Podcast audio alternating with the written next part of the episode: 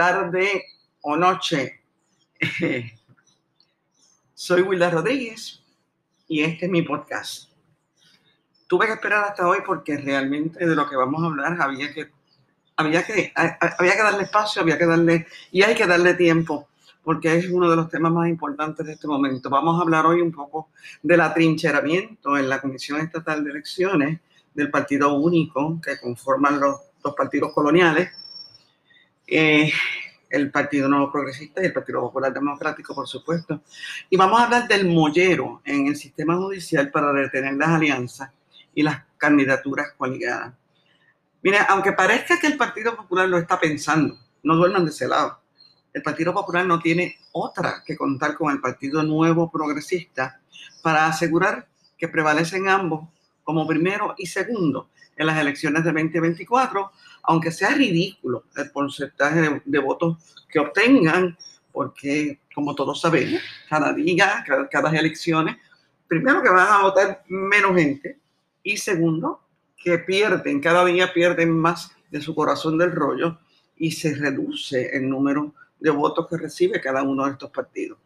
Y también hay que contar que Washington no los noquea antes porque hay que ver con la inmisericordia con que los federales han tratado ambos partidos en los últimos años.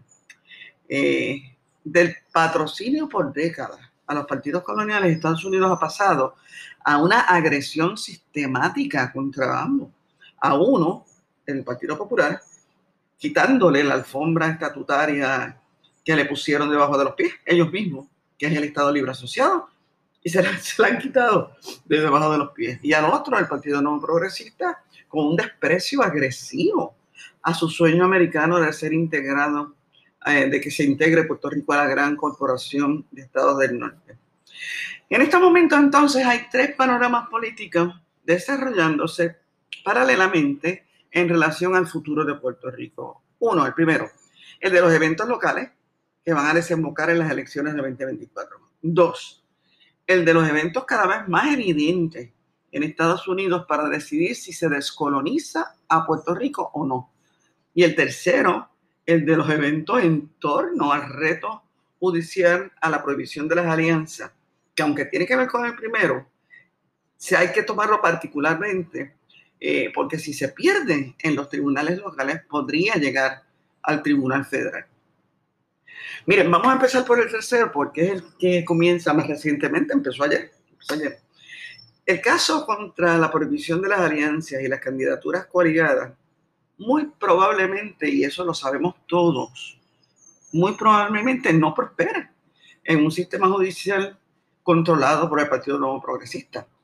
Rivera Schatz se encargó muy bien de montar sus cuadros en todos los niveles del sistema judicial de Lela. Eh, y es posible que esto no llegue a primera base, pero lo importante aquí es que se puso la bola a rodar. El tema se va a discutir hasta el delirio, como decía yo ayer en las páginas sociales, y lo mejor de todo, que ya la alianza está en campaña. Ayer mismo se llevó a cabo una encuesta con uno de los medios de comunicación y en esa encuesta que si votarían por la alianza o no votarían por la alianza. Señores, en la primera encuesta sale 50%, 50%. Así que imagínense ustedes, aunque no creamos en esas cosas, es un indicio, es un indicio de que algo está pasando allá afuera. Eh, déjenme decirles algo más. Argumentar que de siempre se habían permitido las alianzas y candidaturas coaligadas en Puerto Rico no es del todo cierto. Eso no es del todo cierto. Vamos a hablar con la verdad en la mano, porque eh, eh, eh, hablar desde la mentira no es bueno, no es bueno nunca. Manuel Álvarez Rivera, que es un experto en asuntos electorales y al que yo respeto muchísimo, y si no lo tienen en la mente, búsquenlo en su página de Twitter porque es y se encarga de hacer la historia completa de las alianzas y las candidaturas coaligadas en su página de Twitter. Búsquenla porque es muy buena. Pero en resumen, las candidaturas coligadas y las alianzas fueron permitidas sin interrupción desde el 1932 hasta el 2011, cuando Tomás Rivera Chats descubrió que las podía prohibir y las prohibió.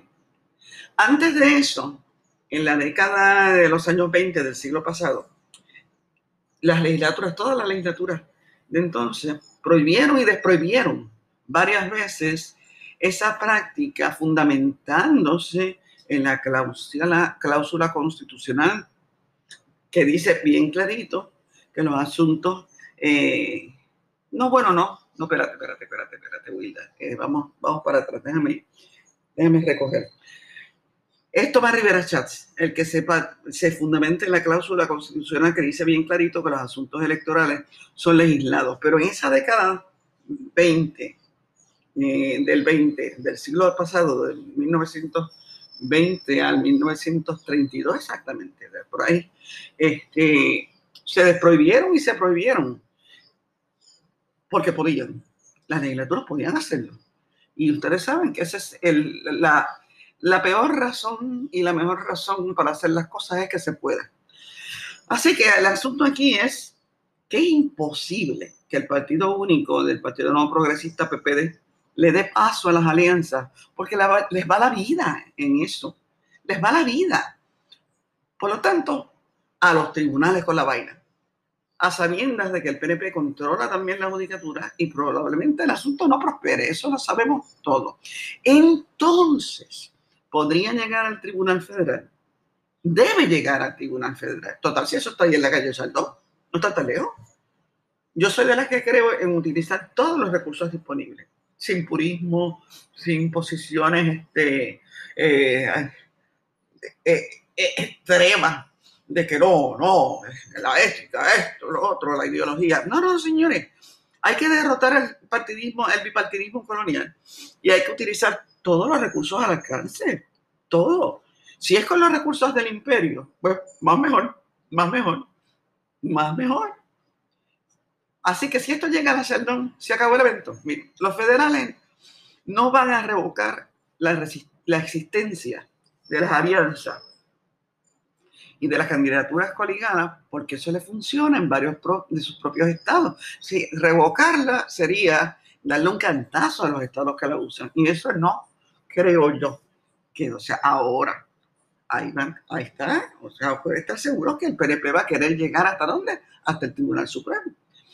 Y el Tribunal Supremo eh, posiblemente no quiera revocar lo que hacen eh, algunos de sus estados y muchos países también. En Nueva York, por ejemplo, eh, los electores de Nueva York están acostumbrados a encontrar el nombre de un mismo candidato bajo más de una insignia. Así que si esto llegara al Tribunal Federal, el PNP y el PPD tendrán que prenderle vela a todos sus santos, porque ahí se van a buscar la que no se les perdió. Lo que nos lleva al primero y el segundo panorama político. Vengo ahora mismo. Y seguimos aquí. Seguimos. Miren, el primero de los panoramas que está ligado directamente a lo que les planteé en el primer segmento, que es el de los eventos locales, locales que van a desembocar en las elecciones del 2024, está concentrado ahora en los esfuerzos de los dos partidos coloniales en mantenerse en el control administrativo y legislativo en el 2024, aunque pierdan técnicamente las elecciones. ¿Cómo es eso? de las elecciones a perdieron, no sencillo, sencillo. Si en las elecciones del 2024 hay tres partidos que obtengan entre 25 y 30% cada uno de los votos, al PNP le conviene que el segundo partido en la contienda sea el Partido Popular Democrático. Porque si ellos controlan la Comisión Estatal de Elecciones y controlan los votos, pueden entonces lograr que ese, ser, ser, nuevamente el primero y el segundo partido para que sumado sus por ciento superen el 50%. Ahora mismo eh, eh, uno ganó con 32% la gobernación y el otro con cerca de 30% ganó, la, ganó en la legislatura las dos cámaras. Así que eh, eso es lo que ellos están buscando, que sumado sus por ciento ellos logren con el PNP en el primer lugar y el PPD en el segundo lugar controlar la gobernación y la legislatura nuevamente. Esa es la única manera que el PNP tenga una legislatura chantajeable que le permita gobernar al PNP, aunque sea a duras penas. Lo importante para ellos, lo hemos dicho y les debe ser, y ustedes lo saben, es mantener el primer acceso al dinero público y a los contratos. ¿Ok? El Partido Popular, por su parte, el Partido Popular ya sabe exactamente que su única oportunidad de mantener, aunque sea el nombre, es asegurar el segundo lugar en las elecciones del 2024. Para eso necesita que el Partido Progresista lo ayude o necesita un nuevo cuento electoral que no tiene. El nuevo presidente de la, de la Pava, Jesús Manuel Ortiz, creo que sí, Ortiz, sí, está sacando pecho en lo que decide a qué apostar, a un nuevo cuento estado librista que todavía no tiene o a la ayuda del PNP para mantenerse en juego. Yo creo que los dos van a acabar como BFF, o sea, Best Friends Forever. Porque lo primero, crear una nueva narrativa colonial en el Partido Popular sin la ayuda, es más, con el rechazo del imperio, está bien difícil, está bien difícil. Por eso acabarán encerrándose con el PNP a confabular eh, para continuar como partidos propietarios de la Comisión Estatal de Elecciones.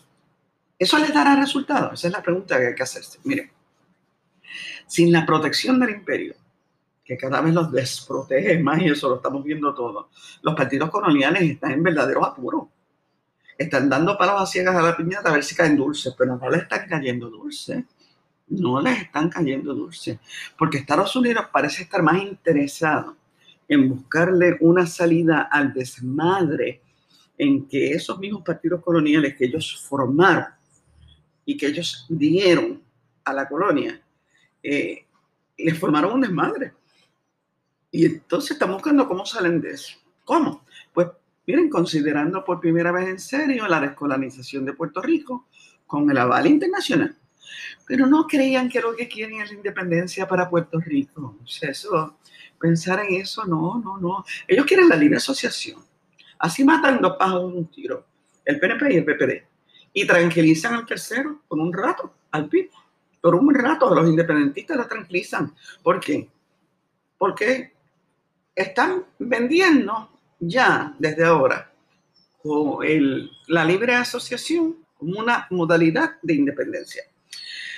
Pero oye, ¿qué era también el elefante en la sala que estamos obviando?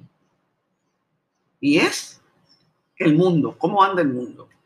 Es la tendencia mundial al conservadurismo más extremo, más extremo de la derecha. Y es una, esa tendencia, nosotros no estamos vacunados para eso, ¿saben? En Puerto Rico esto se refleja ya en el crecimiento del partido, del proyecto Dignidad, eh, que está engrosando sus filas con quienes? Mira, con los desafectos de la derecha, de la más derecha, fundamentalista, del Partido Nuevo Progresista y el Partido Popular Democrático. Que tienen demasiado en el plato. Pues prepárense, que esto se sigue llenando. Vengo ahora. Aquí estoy de nuevo con ustedes.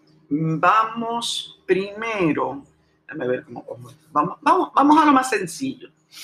Mire, a mí me parece muy sospechosa la tranquilidad pasmosa y despreciativa con que Pedro Pierluisi despachó esta semana la oposición del PIB y del Movimiento Victoria Ciudadana y de los legisladores independientes a las enmiendas al Código Electoral, que ya él las tenía planchadas, ya el PNP las tenía planchadas con el Partido Popular Democrático hasta que llega a la presidencia de la PAVA, José Manuel Ortiz. Pues, según dijo Pierluisi, si no quieren las enmiendas, seguimos con el código como está. Después de todo fue con el que ganamos. Así mismo dijo. Y, y entonces dijo lo que no debió decir. Y dijo, la Comisión Estatal de Elecciones no puede representar cinco partidos en igualdad de condiciones. O sea, aquí mandamos los partidos coloniales como partidos propietarios del sistema electoral. ¡Toma! Y no se supone que los sistemas electorales son precisamente para proteger por igual al, el derecho de todos los electores, protegiendo los partidos que los representan con equidad. Pero Luis tiene razón, en nuestro sistema electoral, manipulado hasta el éxtasis por el Partido Nuevo Progresista, hay partidos propietarios. Por eso yo sospecho que Pierluisi sabe que lo de Jesús Manuel Ortiz es puro baje y que las aguas van a, las aguas van a volver a su cauce. Si el Partido Popular quiere seguir en el juego, no tiene otro remedio que hacerlo como el hermano menor del PNP. Ya no le queda con qué hacerlo por su cuenta. los números del, PP, del PPD no, no paren más, no paren más.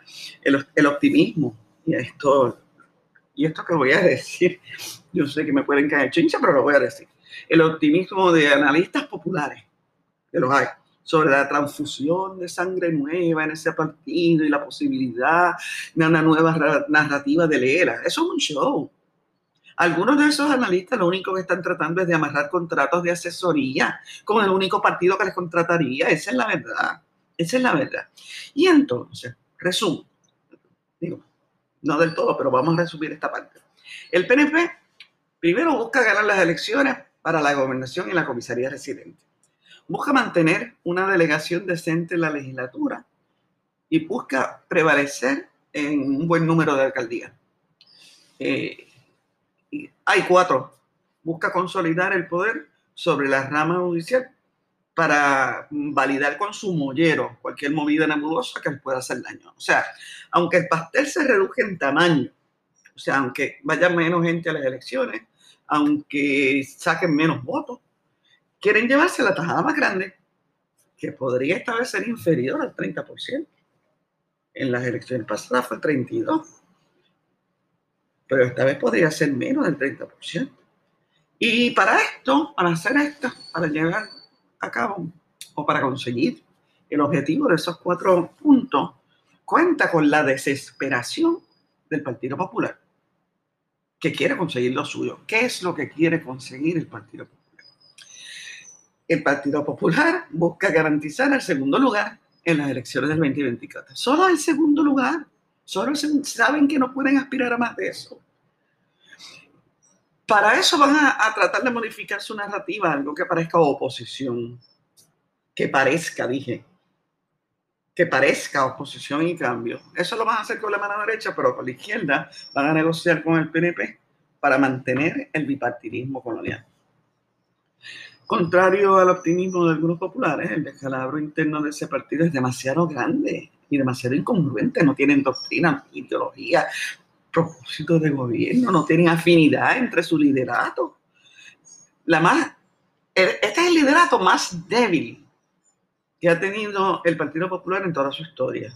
No tienen una estructura sólida, no tienen chavo, no tienen dinero y se les está haciendo bien tarde para montar un muñeco nuevo y atractivo sin la ayuda de Estados Unidos. Eso es bien importante, porque como les dije antes, van a tratar de montar una narrativa que se parezca a una oposición con todos los temas neurálgicos, fantaseando sobre esos temas neurálgicos, pero no solamente su credibilidad eh, en asumir posiciones está demasiado lacerada por la ambigüedad que han mantenido durante todos, todos los años en que, en que han estado vivos, ochenta y pico de años son ya, y hasta las contradicciones, las contradicciones son demasiadas.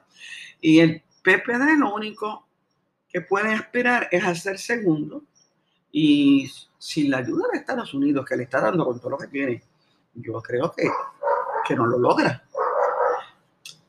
Mire, tercero, el PNP en control de la judicatura va a derrotar el caso de las alianzas y las candidaturas coligadas posiblemente.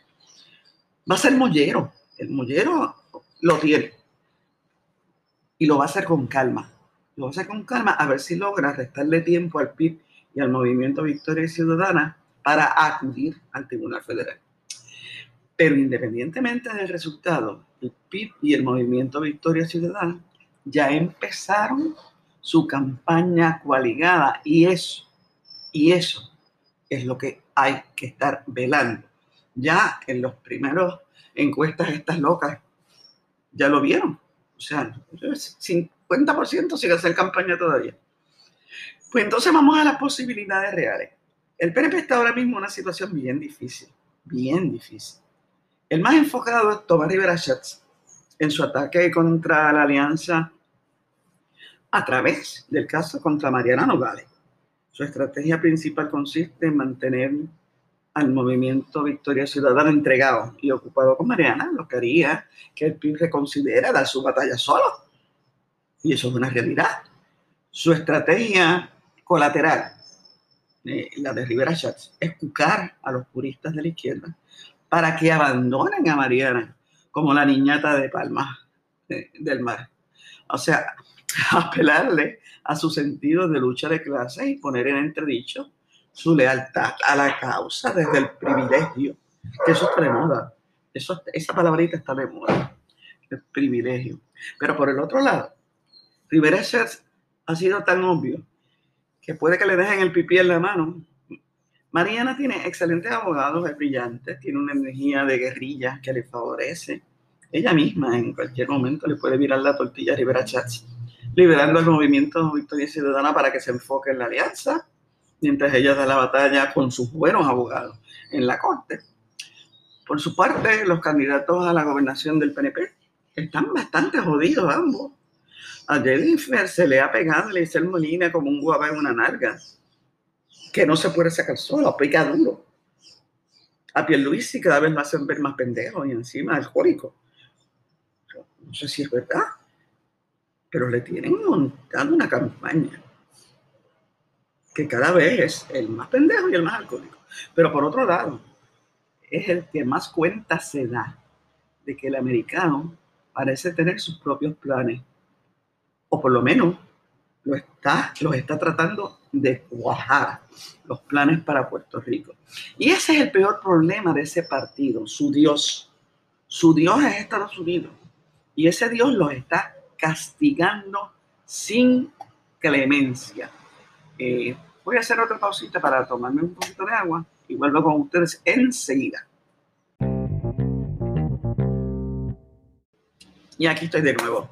Miren, eh, el PIB y el Movimiento de Victoria Ciudadana hasta ahora han mantenido una consistencia en su mensaje de alianza que si lo sostienen sin arrogancia ni divertimento, les puede funcionar muy bien. Les puede funcionar muy bien. Su misión principal es descifrar la estrategia de los enemigos para no caer en sus trampas, para no caer en sus juegos pero les puede funcionar muy bien porque hay maneras de hacer las cosas. Miren, el que hizo la ley hizo la trampa. Así que eh, eh, hay maneras de darle la vuelta a las leyes para que la alianza funcione. Eso es así. Eso es así. Yo siempre he dicho que las leyes se hicieron para violarlas, especialmente en un sistema colonial donde, eh, como decía Rubén, ¿cómo era que decía Rubén Berrío? Violar la ley del imperio es cumplir la ley de la patria, algo así. Pues esa es la verdad. O sea, hay que buscar la forma de darle la vuelta a las leyes para lograr esta alianza y yo creo que ellos pueden. Eh, tienen que establecer sus prioridades claras y eso incluye saber hasta dónde pueden concentrar energía en Mariana, Nogales, si el caso se extendieran. Tienen que concentrar en su mensaje de que su solución no es la perfecta, su solución no puede ser la perfecta, pero puede ser la mejor. Tienen que poner a las organizaciones de base a trabajar por la alianza, sin muchas instrucciones. No es cuestión de coger a las organizaciones de base y darle instrucciones para que hagan lo que ellos quieran. Mucha de esa gente sabe más de la calle, de lo que saben los líderes del movimiento Victoria Ciudadana y del PIB. Mucha gente. ¿Por qué? Porque están en la calle. Están en la calle. Y la estrategia de un tight ship puede ser nociva. O sea, de mantener, tratar de mantener este, un control sobre toda la campaña puede ser nociva. Un poco de anarquía va a tener que ser posible para que las organizaciones de base trabajen. Pídanle lo que quieren a las organizaciones y déjenla trabajar sin camisas de fuerza. Organicen bien la inscripción de los electores jóvenes, integren a quien tengan que integrar para eso, y ustedes saben que me estoy refiriendo pues, a los artistas. Eh, hay que integrar a Bad que se integre, a que se integre. O sea, tienen, tienen que ver cómo, cómo llevan más jóvenes a votar tienen que buscar embajadores en la izquierda dura. O sea, es inevitable. el, el, el, sello de la, de la izquierda es pelear, es pelear, entre ellos, entre nosotros, pues yo soy izquierda y ustedes lo saben. Es inevitable que hayan los intentos de sabotaje habituales de los puristas, de los que creen que tienen que hacerse las cosas. Esa es la naturaleza de la izquierda. Pero hay que tener puentes, hay que hacerle llegar el mensaje que esperar por soluciones perfectas programa perfecto, planchas perfectas. Señores, eso es inmovilismo. Esperar la perfección para moverse juntos es inmovilismo. Por lo tanto, el PIB y el Movimiento Victoria Ciudadana tienen que buscar la manera de convencer al mayor número posible de la gente de izquierda, muchos de los que no, han, no votan, no han votado en las pasadas elecciones, pero podrían volver a votar. Si los convencen de que sin una plancha perfecta, sin una solución perfecta, pueden adelantar algo. En fin, miren, yo creo que el PIB y el Movimiento Victoria Ciudadana están en la mejor posición para sacarle partido al panorama político actual a los tres, a los tres, el local, el que se está dando en Washington para con Puerto Rico y el que se dé los tribunales. El PIB y el Movimiento Victoria Ciudadana tienen claro que si quieren cambiar el país hay que entrar a hacerlo. Desde las gradas no se puede. Pero tampoco pueden entrar con el programa y los candidatos perfectos para la sociedad perfecta, no pueden van a tener que establecer prioridades. Y ahí es donde se forma el lío, porque aquí las prioridades, en este país las prioridades son como las opiniones, todo el mundo tiene la suya. Todo el mundo tiene la suya. Si, si lo mío no está ahí, entre las primeras prioridades, esto no sirve, yo me voy. Y eso, eso hay que cambiarlo, ¿sabes? Hasta que no dejemos a un lado nuestros intereses personales, que por lo regular entendemos son los que, los que debe tener la patria. Yo, yo entiendo eso. Yo entiendo que cada uno desde nuestros corazones pensamos que los intereses, que las prioridades que nosotros tenemos deben ser las prioridades de la patria. Pero si, si nos paramos en 30 en esa posición, no vamos a entrar nunca al juego. Miren, yo me conformo con, miren, vamos a decir ya, un poco, miren, un buen protocolo de descolonización. Eso tiene que estar ahí. Uno contra la corrupción, eso lo quiere todo el mundo que desmonte el paraíso fiscal, el puertorriqueño sin puertorriqueños del Partido Nuevo Progresista. Eso lo quiere todo el mundo. Un sistema de salud decente, que no siga mandando gente, que es lo que está haciendo el sistema que tenemos ahora, como la salud como negocio. Eh, encaminar de nuevo la educación pública, incluyendo la Universidad de Puerto Rico. Esas son prioridades que yo creo que, que, que, que deben estar ahí. Después vienen todas las demás, vienen, eh, miren, montones, las playas, la agricultura, el racismo, esto, el otro, son todos, todos, todas prioridades, la equidad, claro, por supuesto. Pero todo cae en su sitio si empezamos. Descolorizar y a desentar el país tiene que ser lo primero. Tiene que ser lo primero. Entonces, eh, eh, si, si, si lo vemos desde ese punto de vista, bueno, un momentito, mira. Nos estamos mirando al ombligo. Pues miren, déjenme decir que ahora es que llegamos a la misma. Mientras todos los partidos locales montan sus estrategias entre ellos y contra los otros, se está dando entonces el panorama en Washington. ¿Qué es lo que quiere hacer el americano? Como decía Juan Manuel García Rosalagua, ¿qué quiere hacer el americano con la colonia?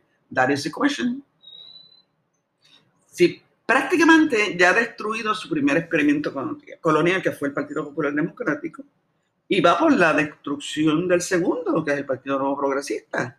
¿Qué es lo que quiere el americano? Yo vengo diciendo por años que el americano está más enredado con un plato de espagueti y está buscando una nueva relación con Puerto Rico que le haga quedar bien política y económicamente y ante la comunidad internacional.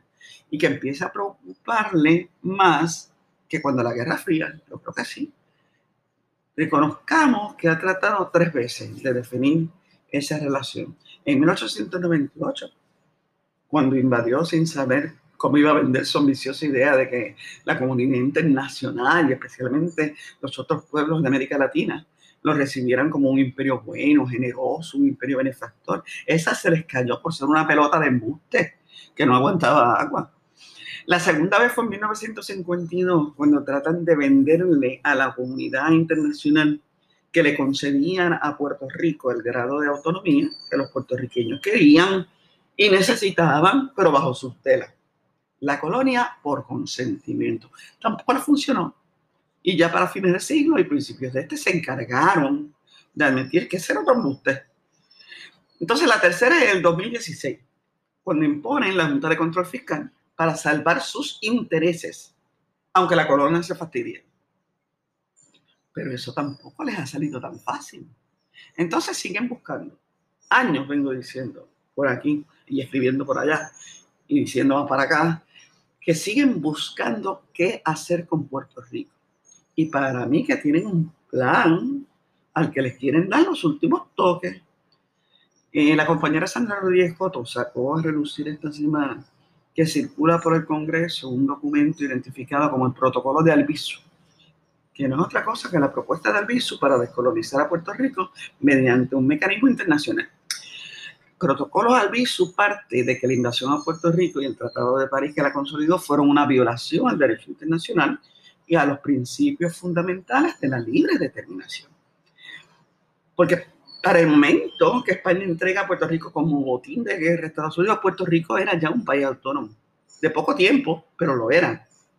Pero tanto España como Estados Unidos le dieron delete a esa parte y simplemente entregaron a Puerto Rico como una colonia de imperio imperio. Entonces, en el 1936, Albizu pidió que para, ese es el protocolo Albizu, que para que se celebrara una conferencia internacional en San Juan para discutir el estatus político de la isla y determinar un curso de acción para el futuro.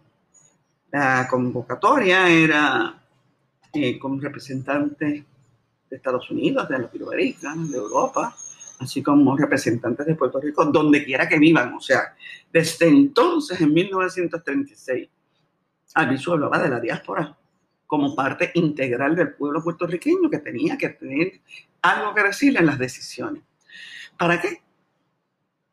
Para defender el derecho mancillado en el 1898 de los puertorriqueños a su libre determinación y para que se tome un curso de acción real hacia la descolonización.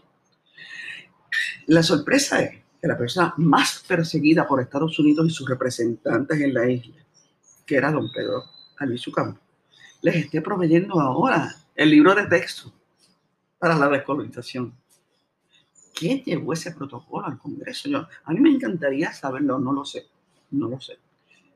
Estoy seguro que fue un yoricano. Tiene que haber sido un new yoricano, alguien de Chicago, pero puertorriqueño de ahí. Pero de que está circulando, el protocolo de aviso está circulando y esto no, no lo quieren tomar en cuenta aquí los partidos coloniales.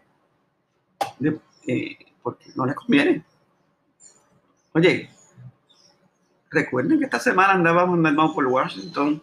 Apunten eso. Tenemos que averiguar a qué fue, con quién se reunió, porque es importante. Como les dije al principio, no creo yo que Estados Unidos quiera darle la independencia plena a Puerto Rico, pero sí quiere matar el ELA y la estabilidad de alguna manera. Van a dar un paso hacia la descolonización con lo que ya ellos mismos han llamado una modalidad de independencia, que es la libre asociación. Ese este tema nos queda en el tistero porque hay que agotarlo. Como el que le mencioné hace un rato del elefante del libro del mundo entero hacia la derecha, el fascismo, el totalitarismo, uy, pues sí, uy, la fatiga en las sociedades es tan grande, los vacíos de poder son tantos y las urgencias y necesidades cada día son peores. Y eso es terreno fértil para las posiciones extremas. Y en asumirlas y defenderlas, la derecha siempre toma ventaja. Siempre la ha tomado históricamente. Hay que darle con un mazo por la cabeza para sacarlas de, de frente. Pero otra vez está tomando ventaja. La desafección de los electores a acudir a las urnas a votar porque les han defraudado es enorme. ¿Y quiénes acuden? La derecha pura y dura que tienen dinero, tienen los fanáticos esquizofrénicos, fundamentalistas para acaparar las redes a favor de su causa. Tienen todo. Así que todo esto es lo que hay que mirar en el Puerto Rico de hoy. Hoy me he extendido un poco más porque era necesario y vamos a seguir hablando de esto en la próxima. Ay, qué bueno, los quiero mucho y me quieren mucho, ¿verdad que sí? Así que, pues, que les vaya bonito y seguimos.